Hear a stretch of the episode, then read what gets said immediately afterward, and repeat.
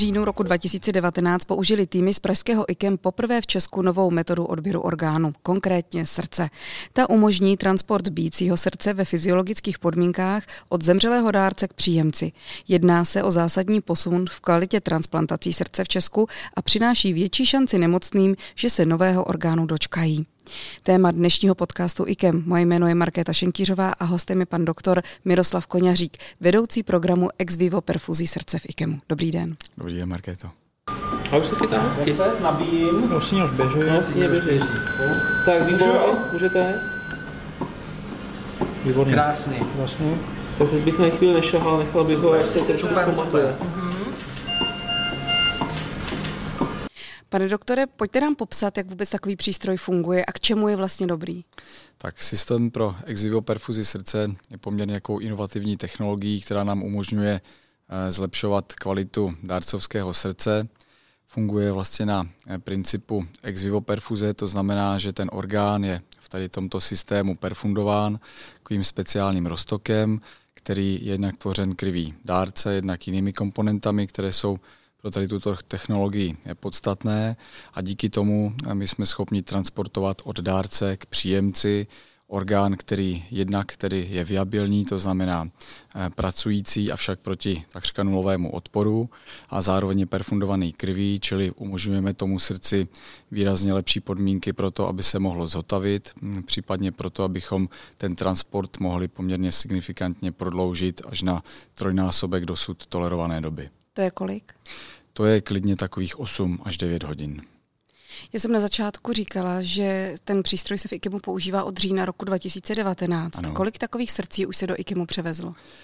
Tak eh, dosud se převezlo do IKEMu sedm srdcí, Eh, z toho šest jsme utilizovali, to znamená využili, protože u jednoho z těch sedmi srdcí jsme eh, diagnostikovali, že ten štěp nebo dárcovské srdce není kvalitní, k čemuž nám také tento přístroj pomohl. To je taková vlastně další mm, jaksi pozitivní vlastnost této technologie, že nejen, že je schopno odhalit, nebo že je schopna odhalit kvalitní dárcovská srdce, ale zároveň je schopná nám jaksi nás informovat o tom, že to srdce kvalitní není, a nás pak varuje před tím, abychom jej transplantovali, transplantovali příjemci a pak ten poperační průběh by byl ku příkladu asi řekněme neúplně uspokojivý.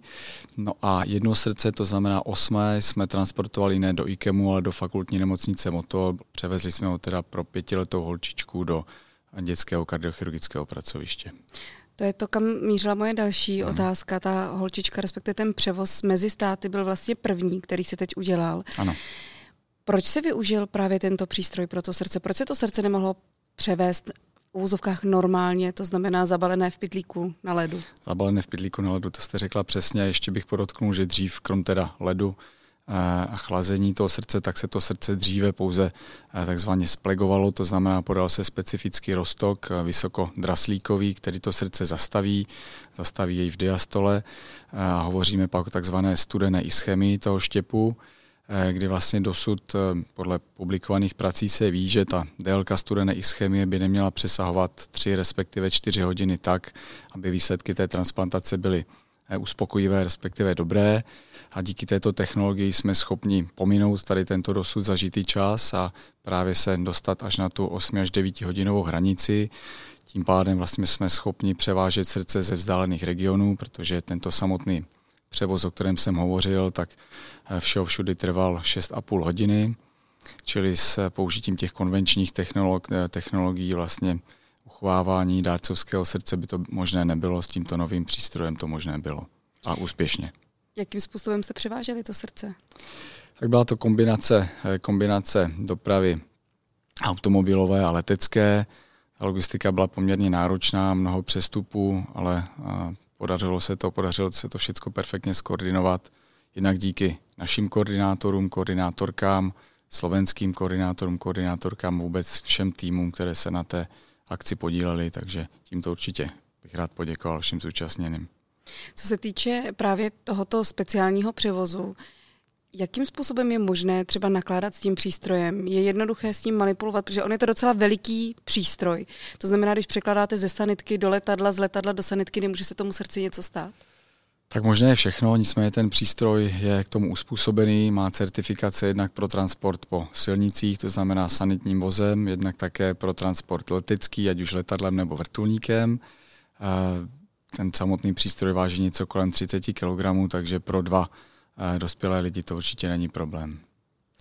Další věc, která se týká právě tohoto specifického převozu. My jsme zatím převáželi zatím jenom dospělá srdce. Ano. Toto bylo tedy pro malou pětiletou holčičku. Mm. Je v tom nějaký rozdíl? Eh, bylo to sice pro mladé děvče, nicméně eh, ten dárce nebo ta dárkyně eh, byla také dospělá.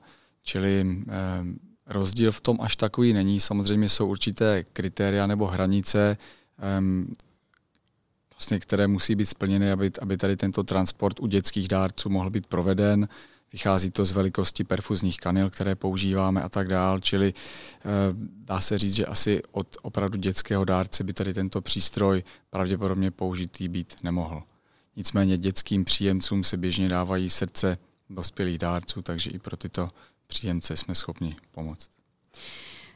Když teda půjdeme od tohoto konkrétního jednoho, toho nejčerstvějšího příběhu k těm, které už tady byly od toho roku 2019, hmm. kde jste všude byli s tímto přístrojem?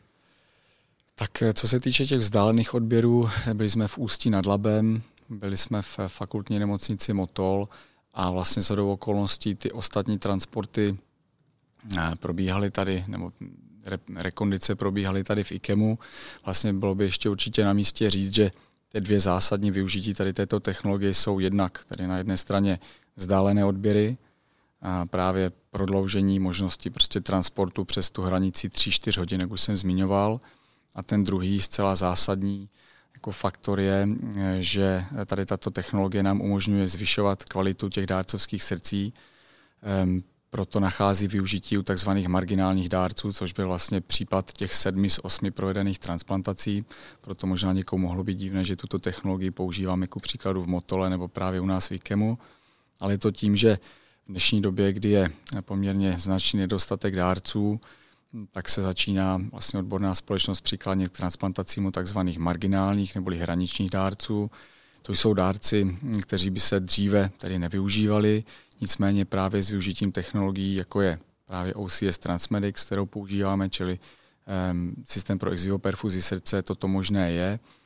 Nejsou to jako druhořadá srdce nebo nějaká srdce druhé kategorie, nicméně jsou to srdce laicky řečeno dárců, kteří mají za sebou, řekněme, třeba takovou kritickou periodu v rámci návaznosti na, na traumata a tak dál, nebo na nějaké intrakraniální krvácení, kdy v důsledku, kdy v důsledku cytokinových bouří, které doprovází mozkovou smrt a v důsledku vlastně změn, které, ke kterým dochází mm, vlastně v rámci mozkové smrti, to srdce je negativně ovlivňováno právě různými hormonálními a jinými působky v těle toho dárce a často mají pak vysokou podporu, lékovou podporu oběhu. A takové srdce je, dá se říct, bičováno právě tady těmito působky a má to negativní dopad na jeho funkci a tím, že my to srdce z těla toho dárce výjmeme, vložíme ho do naší exioperfuzní, eh, do našeho exioperfuzního systému, tak mu umožníme jednak si odpočinout, zotavit se, dodáváme mu všechno, co ono potřebuje pro, svůj, eh, pro svoji funkci a po nějaké periodě, řekněme 3-4 hodin uspokojivé perfuze, kterou monitorujeme, vyhodnocujeme, tak pak, když zjistíme, že to srdce je kvalitní, dobré, začneme uspávat příjemce a pak mu tady tento, řekněme, zrekondiovaný štěp můžeme implantovat.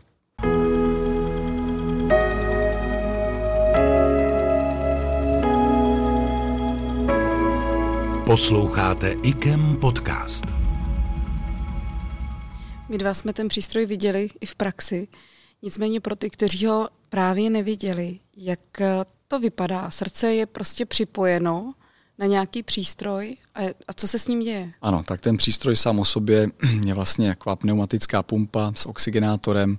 Má tam zvané vstupy, porty, jak jednak vstupní, jednak výstupní a je představována vlastně takový cirkulační okruh, do kterého my to srdce vlastně zapojíme pomocí takových specifických kanil, které našíváme na hlavní tepny, respektive žíly, žíly srdce. Tím vlastně obnovíme průtok přes koronární řečiště tady tohoto našeho ceněného orgánu a můžeme ho tak vlastně uchovávat, jak už jsem říkal, perfundováno a v nezatíženém stavu, kdy tedy může odpočívat a jak si pak být připravené pro transplantaci pacientům. Ta krev, kterou je promývána, mm. je krev z konzerv, to znamená od někoho nebo od ne, dárce? Je to právě krev dárce. Řekněme, že ten perfuzát nebo ta tekutina, která promývá to srdce, je asi z 50% tvořena krví dárce a z 50% jinými komponentami, jako třeba glukózou, antibiotiky, albumínem a tak dále. Proč krví dárce? Eh, je to proto, že je to vlastně jednak eh, optimální, eh, optimální jaksi surovina, kterou v tu, v tu dobu máme. Nabízí se to perfundovat právě krví dárce a z pohledu nějaké pak nějakých problémů s imunokompatibilitou se to nabízí, že nechceme zatěžovat pak toho, pak toho příjemce eventuálně dalšími imunologickými riziky, pakliže bychom to perfundovali, řekněme, třetí, čtvrtou osobou, kde bychom používali krevní, krevní konzervy. Takže vlastně nedochází tam k další, k další vlastně imunit, nějaké imunitní, imunitním reakcím. Když to vezmu velmi laicky, vy výjmete srdce, dáte ho na přístroj, přístroj několik hodin třeba promývá srdce, srdce si na něm ťuká. Ano. A co se stane pak? Kdy řeknete, teď je ten čas? Tak my monitorujeme jednak funkci toho srdce podle určitých takových fyziologických parametrů, tlaku, různých perfuzních eh, různých parametrů perfuze, které vidíme na monitoru, který nám, která nám zobrazuje pomocí čidel a jednak také odebíráme krevní vzorky z tady tohoto perfuzního systému a tam hodnotíme vlastně hladiny laktátu, což je parametr, který odráží stav metabolismu, eh, stav metabolismu toho dárcovského srdce, jinými slovy to, jak tomu srdci je.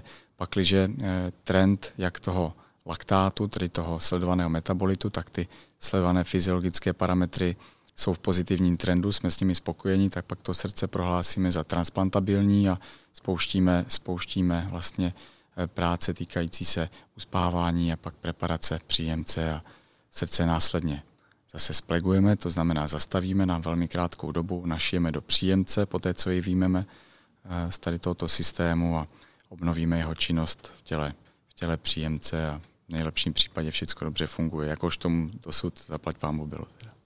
Když se podíváte na těch sedm příjemců hmm. tady u nás v IKEMu, nechceme jména samozřejmě a tak dále, ale kdo to vlastně byl? Byli to lidé, kteří třeba čekali dlouho a konečně se dočkali, nebo jsou to lidé, kteří naopak čekali krátce a díky tomu vlastně neprogradovali jejich stav do nějakých negativních verzí? Já bych to řekl asi trochu jinak. Byli to prostě pacienti, kteří byli zařazeni běžně, jako no, v běžném pořadí, někteří samozřejmě v, jako v, v urgentním pořadí na čekací listinu.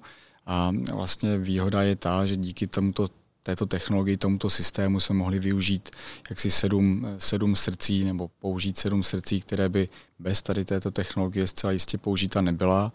Čili nebylo to tak, že díky tomu bychom někoho upřednostňovali, to bychom si samozřejmě nedovolili, ale prostě měli jsme možnost použít za ty uplynulé rok, roky nebo využít dalších extra sedm srdcí, které by dost, bez, bez této technologie zcela jistě, zcela jistě využita nebyla. Čili díky tomu jsme navýšili vlastně transplantační aktivitu našeho centra. Spousta lidí vždycky zajímá, kdo to byl, to znamená, byly to ženy, muži, produktivní věk?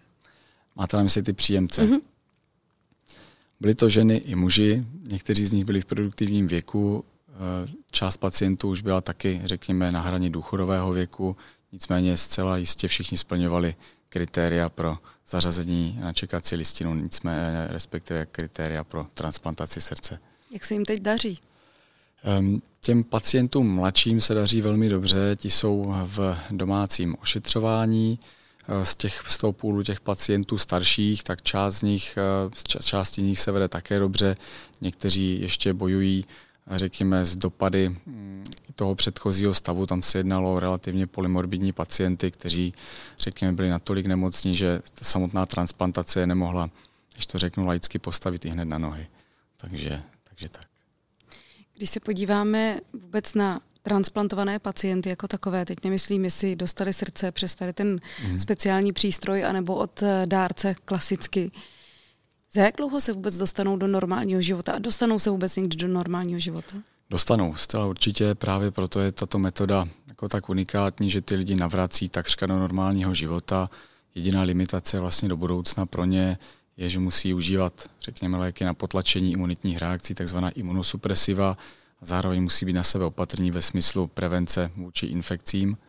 Nicméně eh, zařazení do, do běžného života můžeme, řekněme, počítat s horizontem asi tří, dvou, tří měsíců u pacientů takového to mladšího věku, starších samozřejmě ta rekonvalescence je delší, tak jak to je při každé operaci u starších pacientů. Když se podíváme do budoucnosti, je tento podíl zachráněných srdcí ideální, nebo se bude zvyšovat, nebo naopak se bude snižovat?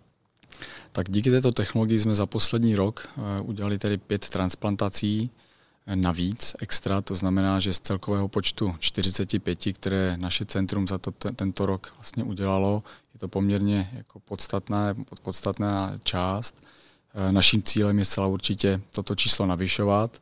Jde také o to, aby vlastně všichni kolegové z našeho transplant centra respektive kardiocentra i z referujících pracovišť nějakým způsobem zaznamenali, že tato technologie vlastně možná je, brali to v potaz a pak nám dárce, kteří vlastně dříve by vůbec bráni v potaz nebyli, tak by nám je referovali. Takže snad díky tady, tady tomto tady těmto mediálním si odkazům by, by, ta, by to povědomí veřejnosti, jak laické, tak tedy um, jaksi odborné mohlo být, mohlo být navýšeno říká doktor Miroslav Koňařík, nejenom lékař kliniky kardiovaskulární chirurgie IKEM, ale také vedoucí tohoto speciálního programu, laicky řečeno převozu bíjícího srdce. Děkujeme, že jste byl s námi. Naschledanou. Děkuji za pozvání. Naschledanou.